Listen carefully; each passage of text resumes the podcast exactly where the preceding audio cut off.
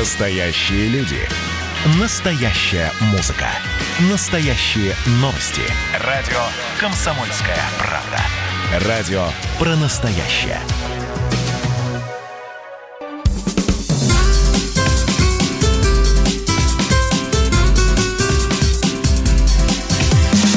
Программа с непримиримой позицией.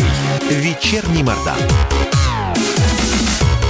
И снова здравствуйте, в эфире радио «Комсомольская правда». Я Сергей Мардан. Ох, пробрало, да?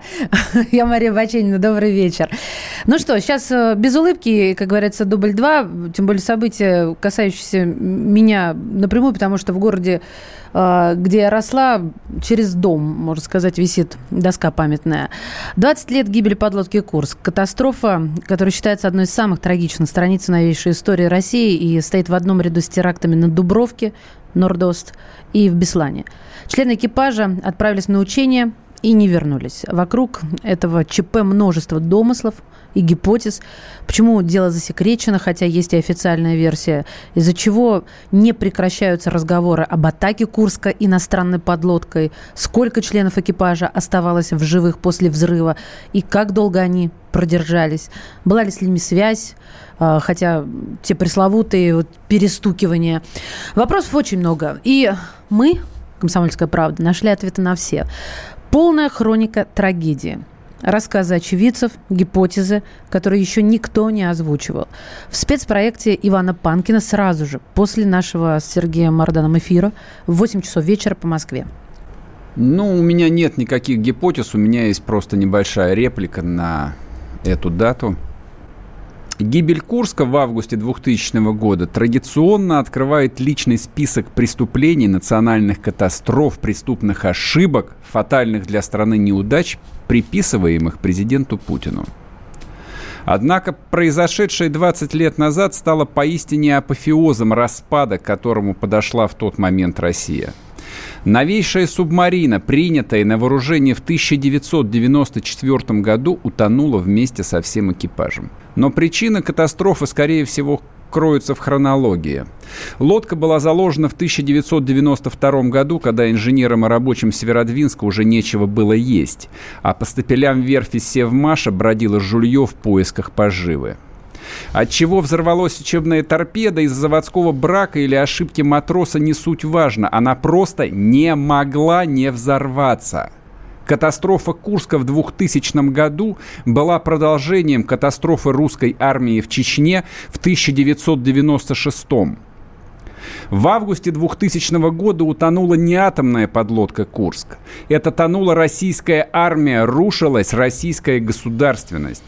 Мертвый корпус Ка сто сорок один и является подлинным надгробием над могилой Ельцина. А сто восемнадцать моряков стали жуткой жертвой отцу новой России.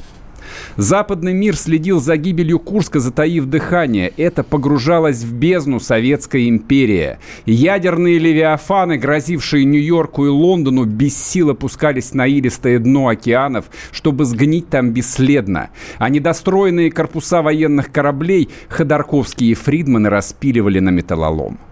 То, что произошло потом, оказалось невероятным. Россия остановилась у края и не упала.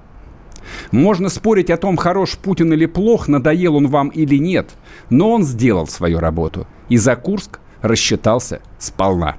Я написал этот текст в две тысячи семнадцатом году. Сегодня я его зарепостил и в своем телеграм-канале, и на Фейсбуке. А, и спустя три года, в общем, готов подписаться под каждым словом, которое сейчас прозвучало. двадцать лет назад я помню, то есть в каком совершенно диком оцепенении находились, я не скажу вся страна, я не знаю за всю страну, но вот люди, которые были вокруг меня, находились именно в оцепенении, там другого слова невозможно подобрать. Хотя, казалось бы, там, ну и количество неминуемых жертв не могло поразить никого в двухтысячном году. Мы видели, там, мы уже к тому моменту и огромные теракты, когда гибли десятки, сотни людей, тысячи людей, бывших советских людей, погибли в гражданских войнах по, по периферии страны. То есть этого опыта из любого из нас, из любого из моего поколения было более чем достаточно.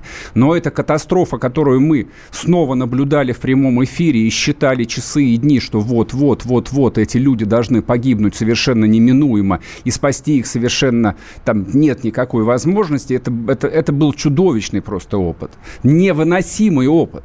И да, это, в общем, был финал российской армии, которая к двухтысячному году пришла к своему практически полному окончательному распаду.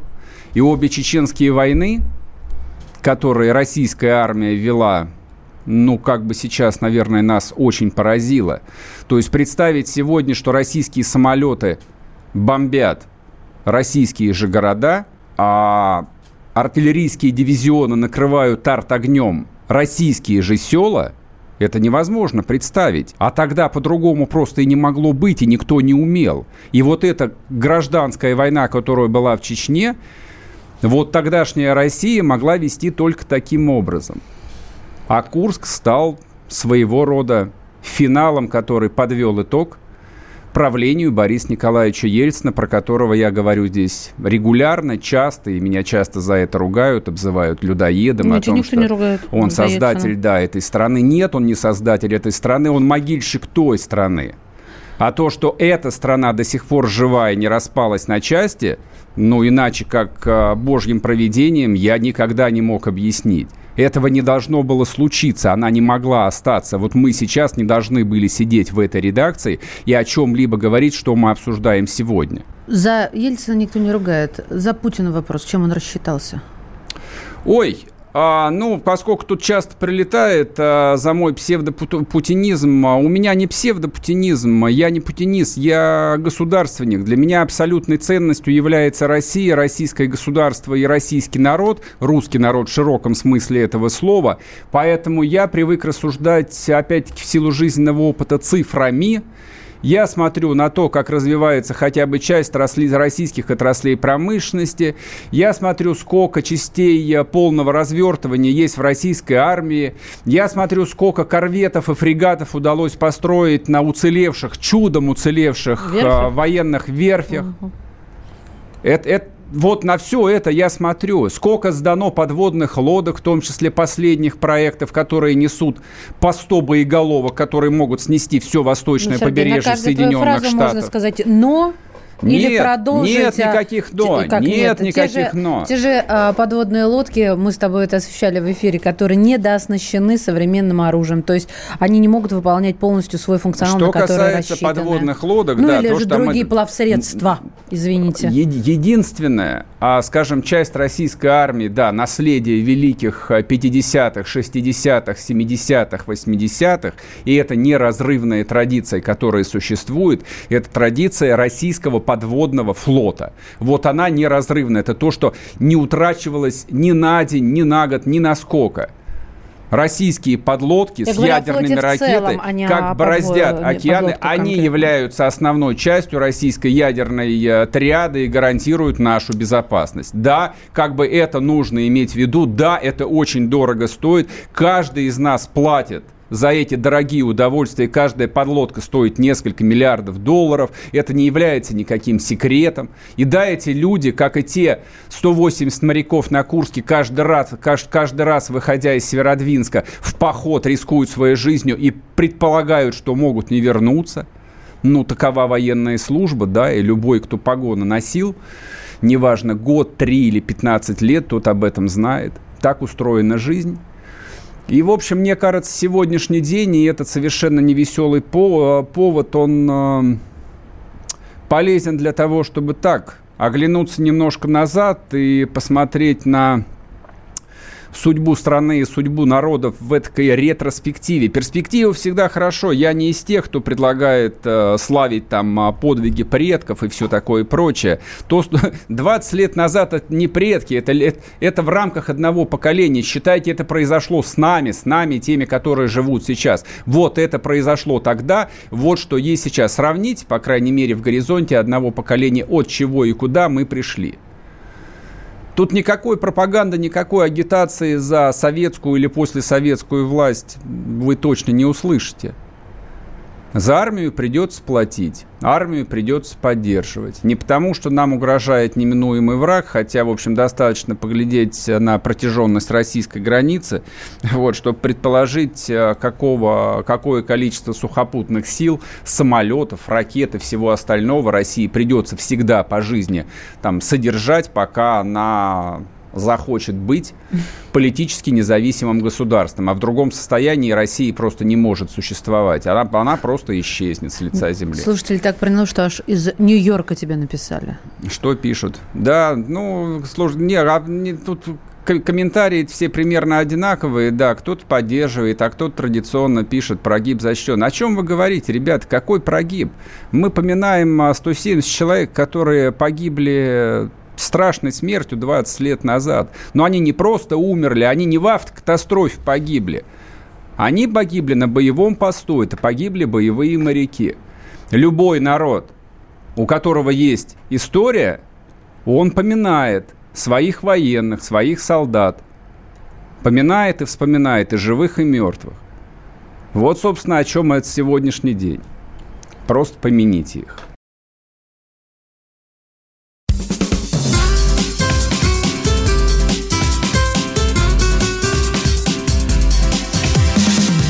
Программа с непримиримой позицией. Вечерний Мардан. И снова здравствуйте. В эфире радио «Комсомольская правда». Я Сергей Мардан. Я Мария Баченина. Добрый вечер. Второй день продолжаем праздновать создание первой в мире безопасной, в кавычках, никто не верит, российской вакцины от коронавируса. Вчера, в общем, подвергли циничному осмеянию мы название. Сказали, что это пример крайне неудачного брендинга. Хорошо, не мы, я сказал. Спутник В или Спутник пять. Я так и не понял, что вот эта вот э, нерусская буква означает. Наверное, все вирус. Же... Вирус. Ви, вирус ви, ви, или ви. Виктори. Ну, можно и так, и так. В рекламной кампании можно было бы использовать знаменитую фотографию Уинстона Черчилля, где он показывает Скажи, два растопыренных а пальца. А ты видел когда-нибудь, встречал когда-нибудь вакцину, которая э, над брендом, которые работали и придумывали бы название эдакое? Конечно, мне кажется, тут главное, чтобы она работала. Ничего подобного. Возьми любое название там суперуспешных американских лекарств, и видно, что там работала целая команда. Ну, то, что называется, знаете, вот на птичьем языке маркетологов, те, кто занимается неймингом. Нет, я понимаю прекрасно, о чем ты говоришь, но мне кажется, вот, тут там не до, люди не парятся, название, как звучит, как произносится, как может это обыгрываться будет в рекламе, охраноспособность еще и так далее, и так далее. Нет, это, это все важные вещи. Просто... А когда быстренько выполнили поручение партии и правительства, причем явно, что куратором направления был сам президент, вот, ну вот сделали как смогли. Сергей, чтобы это не было еще смешнее в случае неудачи, то не надо тут над неймингом работать. Но а, о чем еще хочется упомянуть, что главный инфекционист Соединенных Штатов прям лично усомнился в безопасности российской вакцины, директор Нацинститута аллергических и инфекционных заболеваний Штатов и главный инфекционист страны, зовут его Энтони Фаучи. Он, Фаучи. Фаучи, да. Ну, пусть будет Фаучи, злая. Так вот. Ладно, конечно, Фаучи. Во время экспертной дискуссии на телевидении он усомнился и в безопасности, и в эффективности российской вакцины от коронавируса, которая прошла регистрацию. Понимаете, почему? Вот я же вчера тоже сомневалась сильно, но мое сомнение очень отличается от сомнений, я так полагаю, господина Фаучи. Вот поэтому немножечко я и, ну, дерет горло, что ли. Хорошо, давайте поговорим с политологом, американистом Дмитрием Дробницким. У нас на связи. Дмитрий Олегович, здравствуйте. Здравствуйте. Здрасте. Как вы думаете, почему вот весь цивилизованный мир не бьется в приступе всеобщей радости, что русские спасли их от страшной пандемии, есть теперь вакцина, а, в общем, какое-то постыдное и оскорбительное равнодушие? Да, или это какая-то ревность холодная? Ну, как у русских есть, а у нас нету. В наше время тотальной конкуренции между государствами, в общем, ну, тот, кто получил вакцину, тот показал, что он в двадцать первом веке, а остальные еще под вопросом. Конечно, будет недоверие, конечно, будет дискредитация, попытка, конечно, будет все. Вот, потому что нынешняя вообще организация здравоохранения, способность противостоять такого рода вызовам, как эта вот коронавирусная пандемия, способность делать э, э, самого разного рода, так сказать, вакцины, причем быстро, это хай-тек, по сравнению с которым, ну, не знаю, там, он сравнит, пожалуй, что э, с э, очередным полетом на Марс или, э, так сказать, э, что, что-нибудь, что-нибудь еще великое. По сравнению с этим, там, не знаю, ребрендинг айфона, ну, это просто детский лепет. Это же действительно настоящий хай-тек. Вы понимаете, на... А, так сказать, на белковом уровне конструируется агент, не, который это, что это, там делает. Это, это мы не представляем. У нас гуманитарное образование, мы сами такими словами можем бросаться, да, не понимая их смысл. Я подозреваю, что вы тоже не биолог по образованию. Нет, не биолог, но я по образованию физик, поэтому... А, я, нет, я тогда понимаю. беру тогда свои слова... Беру, да, да, тогда биолог, беру свои слова обратно. Смотрите, а, значит, вот а, вся эта свистопляска с а, форсированной регистрацией вакцины, в общем, наше участие в какой-то псевдо этой вакцинской гонке. Вот я не поленился, сейчас открыл, прямо вот сейчас у меня открыто Нью-Йорк Таймс, главная газета Соединенных Штатов Америки. Здесь в первом экране всегда все забито их дебильными статьями, мнениями, вот, в общем, все про коронавирус. То есть у них по-прежнему коронавирус тема номер один. Я вот пролистываю и не вижу даже малюсенькой заметки о том, что Путин нас обогнал, Россия там опять нам вставила маленькую горячую ну, или штучку. Просто хотя бы минимально. Ну, Россия молодцы. Или там «Спутник В», «This is Victory» или что-нибудь такое. Нет ничего. То есть это такая ирония игнор. какая-то, да, и, ну, и ради, на обложках. Р- ради чего тогда было корячиться? Не, ну послушайте, корячились прежде всего ради, ради нас, нас же самих. Что, серьезно? Ради... Вы правда в это верите? Ну, конечно. Так, это, хорошо. Знаете, если вы, так сказать, в это дело не верите, ну, ради бога, как бы, знаете, там, можно еще и подумать, что и земля плоская, понимаете, и американцы на Луне не были. Придумать можно многого, так сказать, много ага. можно придумать, вот, но, но давайте будем серьезно говорить. Это все-таки действительно серьезная заявка. Сегодня в «Нью-Йорк Таймс», может быть, этого и не было. А вот а, вчера, я даже это выкладывал в свой телеграм-канал, Associated Press, Reuters а, и многие другие издания, просто а, все, так сказать, было, все, все, все эти новостной топ был mm-hmm. забит, а, так сказать, понятно, русской вакциной. Да, с э, скепсисом, да, так сказать, э, естественно, вопросы, вопросы, вопросы к русским, как эти русские это смогли, но то, что это было точно совершенно забито э, э, русской вакциной, ее, ее регистрацию, это было, это действительно была новость. Другое дело, что в условиях, когда очень многое, значит, не только там, даже вот сам там, научно-технический прогресс тех или иных стран, но еще и подача, маркетинг этого научно-технического прогресса, да? Вот в этих условиях, конечно, могут приниматься решения о том, что а давайте будем игнорировать, а давайте сделаем вид, что у русских ничего такого не может быть, но это ерунда, и не будем об этом ничего, ничего писать. Это тоже может быть принято решение, тоже фактор... Дмитрий, а, простите, а кем может быть принято подобное решение? Ну, смотрите, «Нью-Йорк Таймс» — это орган Демократической партии Соединенных Штатов. И что, там мет- методичку рассылают, что ли, вы хотите сказать? А вы не... О, да, понятно. Значит, ну, что, свобода что? Американская пресса закончилась в две тысячи четырнадцатом году. Я значит. в курсе. Я, да, сегодня написал тоже текст для эр тэ, поэтому я тоже могу про это рассуждать. И тем не менее, они что, методичку рассылают? Да, конечно. Они находятся под... особенно в выборный год. Они, несомненно, находятся все под жестким, так сказать, понятно, контролем. Uh-huh. И у, у них постоянно налажена эта коммуникация. И видно, как из издания в издание, из си эн эн, так сказать, там, «Нью-Йорк Таймс», из «Нью-Йорк Таймс» «Вашингтон Пост», из «Вашингтон Пост» какой-нибудь эм эс эн би си, одни и те же фразы, определения, риторические позиции. Если внимательно изучать вот американскую прессу, я просто это делаю, что называется, для жизни, вот я могу сказать так, что это, это просто видно невооруженным взглядом. Об этом даже в Америке, как говорят, уже ругаются на это дело, что журнализм у нас, так сказать, журналистика мертва. Вот, но, но это действительно так. И особенно в выборный год, только, то есть так, только по, по методичке, только строго, как положено. Иначе нельзя. Вы не можете какие-то вещи, так сказать, делать абы как. Вот, mm-hmm. Опубликовали там колонку республиканского сенатора в «Нью-Йорк Таймс», слетел руководитель отдела мнений. Да, но вот смотрите, я не поленился, открыл э, еще один «Таймс», только британский.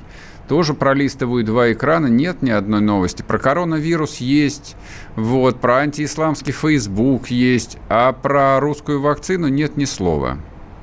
Даша, они тоже, да, они тоже методичку получают э, в предвыборный год? Я, там я там сказать, вроде Бориса могу... Джонсона только что, в общем, утвердили премьером. Чего им-то беспокоиться? Дело не в этом. Я просто еще раз, да, во-первых, вчера это точно совершенно было везде. Это было в Guardian, это было э, в Independent. Это, я сейчас сказать, не помню по поводу Times, но вот в двух британских газетах это точно было. Mm-hmm. Э, вот, э, это было в Associated Press, в Reuters. Э, об этом Fox News писала, си эн эн на сайте написала. Вчера прямо вот вечер был, так сказать, в топе это было. Но это не та новость, которая может, понимаете, там надолго задержаться, понимаете. Ведь если бы это была китайская вакцина, она бы продержалась там два дня, понимаете. Все-таки Америка, они больше, так сказать, на себя смотрят. А вот... вот. Но, но, но, но, так сказать, целенаправленный игнор тоже может быть, понимаете.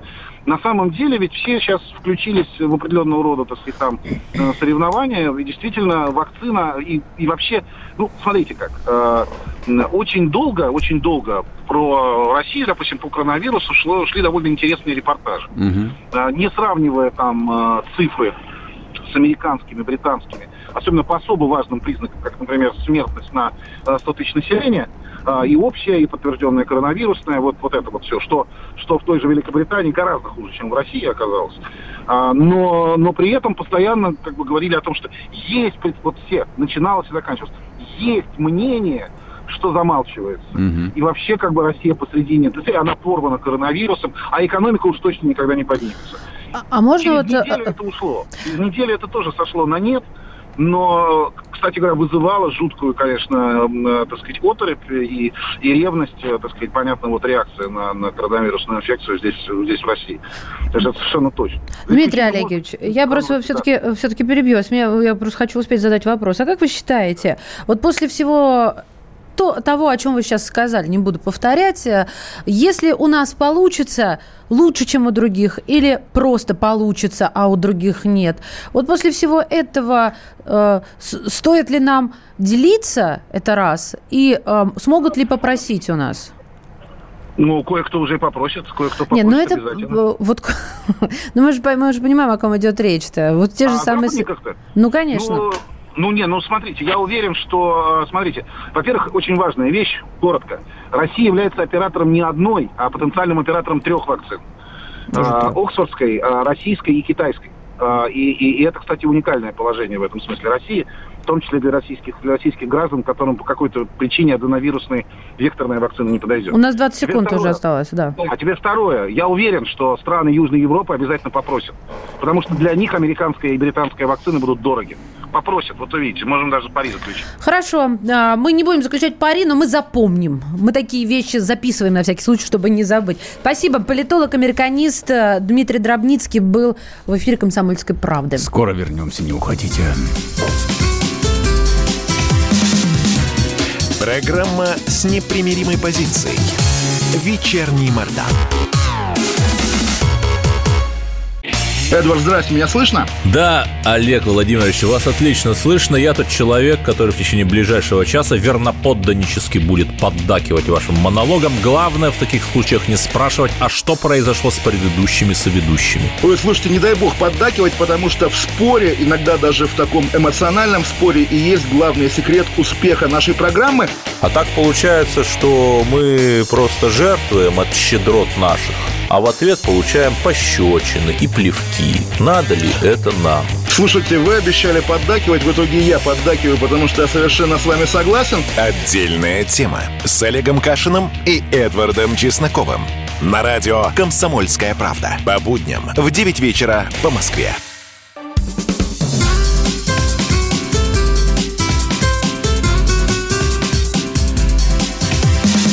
Программа с непримиримой позицией. Вечерний Мардан. Слушайте. И снова здравствуйте. В эфире радио «Комсомольская правда». Я Сергей Мардан. Я Мария Баченина немножко залезла, потому что вот тут возникло сообщение от Сергея. Почему про лекарства не говорят? Вакцин выгоднее поголовнее. Сергей, на сегодняшний день нет лекарств против вирусов. Ну, там есть узконаправленное одно, возможно, доказанное фармакологическим образом. Все остальное – это фикция. Так что везде, во всем мире, на всей планете против вирусов есть вакцины. Ну, давайте в заключительной части обсудим еще одну важную новость. Сегодня юбилей. По идее, все газеты, которые издает мировое тайное правительство, должны были бы выйти с портретом этого человека на первой полосе. Сегодня исполнилось девяносто лет со дня рождения товарища Джорджа Сороса. Сегодня в клубе танцев. Да, просто так танцев. Радостно это звучит, отлично. Человек, чья фамилия стала мемом. Вы много знаете людей, чья фамилия стала мемом? Так, давайте покопаемся в памяти. Ну, Сталин проклятый, так? Еще кто? Ну, я не хочу. Ну, Гитлер, я думаю, тоже стал. Гитлер, Гитлер, Гитлер. Так, хорошо. Еще кто? Я так думаю, что кто-то из китайцев должен быть. Нет. Нет, никого? Нет, никого. Нет, ну, а философы какие-нибудь там, подожди, это... А, ну, Будда не фамилия, да? Из ныне живущих, из ны... давай а, возьмем. Из, ну, из, из современников. Из современников. Кого-нибудь можешь назвать? Я думаю, что разве что Путин. Вот опять всплывает в сегодняшней программе Путин. Не-не-не, сегодня не эфир, посвященный развитию современного путинизма. Просто я, поскольку читаю регулярно иностранную прессу, а... Вообще, человек, олицетворяющий Россию, там, ну, то, точно последних двадцать лет, это Путин. То есть, скажи там любому китайцу или американцу Путина, у него в голове сложится какая-нибудь картинка. Скорее всего, зловещая какая-нибудь. Да нет, скорее всего, сложится портрет. Вот Джордж Сорос. Это ровно то же самое. Это как, вот помните, Наполеон – это коньяк, и, и, то, и в первую очередь, да, вот Сорос, не все понимают, что он Джордж. Человек, который в ответе за все. Вот он за все происходящее, если не на планете, то, по крайней мере, в северном полушарии за все отвечает Джордж Сорос. Человек, которого в российских средствах массовой информации, в производных, поминают несколько раз в день. На телеканалах, на радиостанциях. Ну, газет почти не осталось, но там тоже поминают. Ну, самое популярное – «соросята». То есть вы же понимаете, что в нашей политической культуре есть э, э, живо следующие термины. Бандеровец, власовец и соросенок. Вот трех презрительных терминов, в принципе, достаточно для того, чтобы пригвоздить оппонента, так сказать, к стене позора. Вот навсегда. Вот если ты соросенок, если тебя финансируют даже двумя тысячами долларов какой-нибудь из многочисленных соросовских проектов, ну, считай, что ты служишь рептилоидом. И вся твоя семья, причем, тоже служит. Вы подписали акт, вы душу дьяволу продали. Сорос – это практически живой дьявол, который дожил, ну, до довольно свежего возраста, ему всего девяносто лет. Коротко, давайте вспомним этапы Великого Пути. Человек практически нам родной. Родился двенадцатого августа тысяча девятьсот тридцатого года в городе Будапеште. В еврейской семье среднего достатка, настоящее имя Георг Шварц. Я думаю, что фамилия не еврейская оказалась. В тысяча девятьсот сорок седьмом году семья уехала в Великобританию, там они стали Соросом, он закончил Лондонскую школу экономики, потом он уехал в США. Тяжелая судьба, работал брокером, до этого был галантерейщиком, официантом, сборщиком яблок. Ну, я думаю, что все это вранье, скорее всего, его выращивали в какой-нибудь секретной фабрике рептилоидов, которые готовят вот людей, которые впоследствии управляют всем миром. Я пропускаю всю его бизнес-деятельность, она мало кому интересна. Единственное скажу, что... Прославился Сорос в девяносто втором году на весь мир, хотя на тот момент он уже был одним из богатейших людей на Земле. Он был миллиардером, причем у него миллиардов был не один и не два. Но шестнадцатого сентября тысяча девятьсот девяносто второго года он за один день заработал, заработал один миллиард долларов. Тех долларов, ребята, это как, сегодня, это как сегодня заработать шесть. Вот ну. Один уже не молодой человек... За день поднял ярд. По-нашему, шесть миллиардов долларов. Причем не просто он их поднял там какой-нибудь спекуляцией, а он обрушил финансовую систему, на минуточку, Великобритании. Он обрушил английский фунт.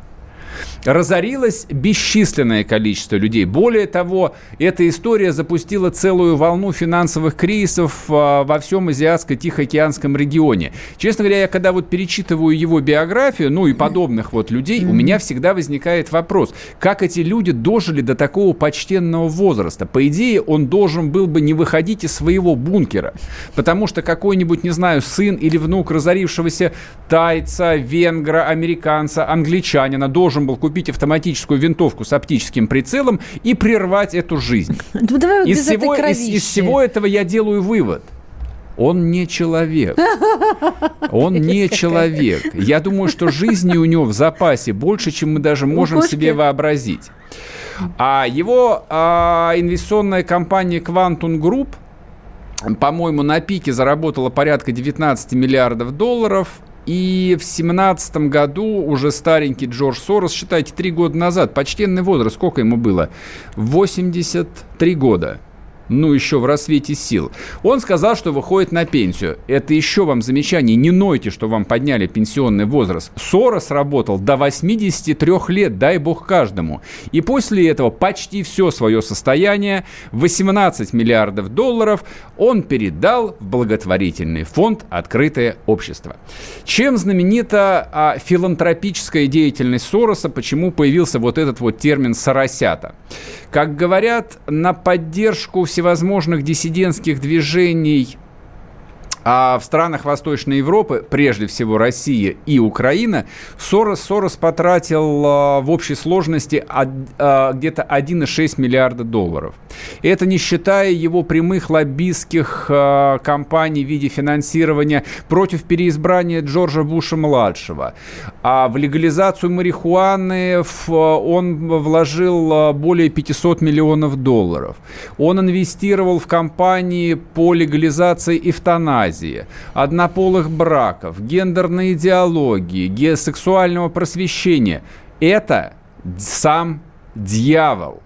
Если вы смотрели фильм покойного ныне Алана Паркера «Сердце ангела», вот там сатану играет, э, господи, Роберт Де Ниро, великолепный. Вот вам не нужно даже кино смотреть. Джордж Сорос – это и есть реальный дьявол, который всю свою жизнь привносит зло в мир. Мы сейчас, в общем, делаем изо всех сил, что нам весело и смешно, мы пытаемся смеяться и иронизировать, хотя, то есть, вот если осмыслить жизнь этого человека, ее невозможно осмыслить, скажем, в моей голове она не вмещается, то есть я правда не понимаю, а он, перевали, перевалив рубеж шестьдесят лет, целиком и полностью посвятил себя злу. А... Ну, вздохни Начали и скажи за здравие, кончили Джордж Сорос, будь ты проклят. Слушай, Россия не сдастся тебе. Скажу, скажу... Ибо стоит святая Русь, несмотря на атаки темных сил. Вот э, приятно, что слушатели, скажу приятно, как нас внимательно слушают, тут же прилетели, ты мне задал вопрос про мемы, тут же прилетели Маск, Шумахер, Чубайс во всем виноват. Это длинный... Вот, мне тут пишут. Ротшильд, Рокфеллер и что-то еще написано арабской вязью. Вот, Ротшильд, Рокфеллер, Сорос. Это, видимо, три э, олицетворения сатаны в современном мире, которые, в общем, возглавляют мировое правительство и хотят погубить э, весь э, христианский мир. Ладно, все, пора уходить. Всем Спасибо хорошего вечера. Внимание. Будьте здоровы. Пока. До завтра. Дын-дын-дын-дын. Присоединяйтесь к нам в социальных сетях. Подпишитесь на наш канал на YouTube. Добавляйтесь в друзья ВКонтакте. Найдите нас в Инстаграм. Подписывайтесь, смотрите и слушайте. Радио «Комсомольская правда». Радио про настоящее.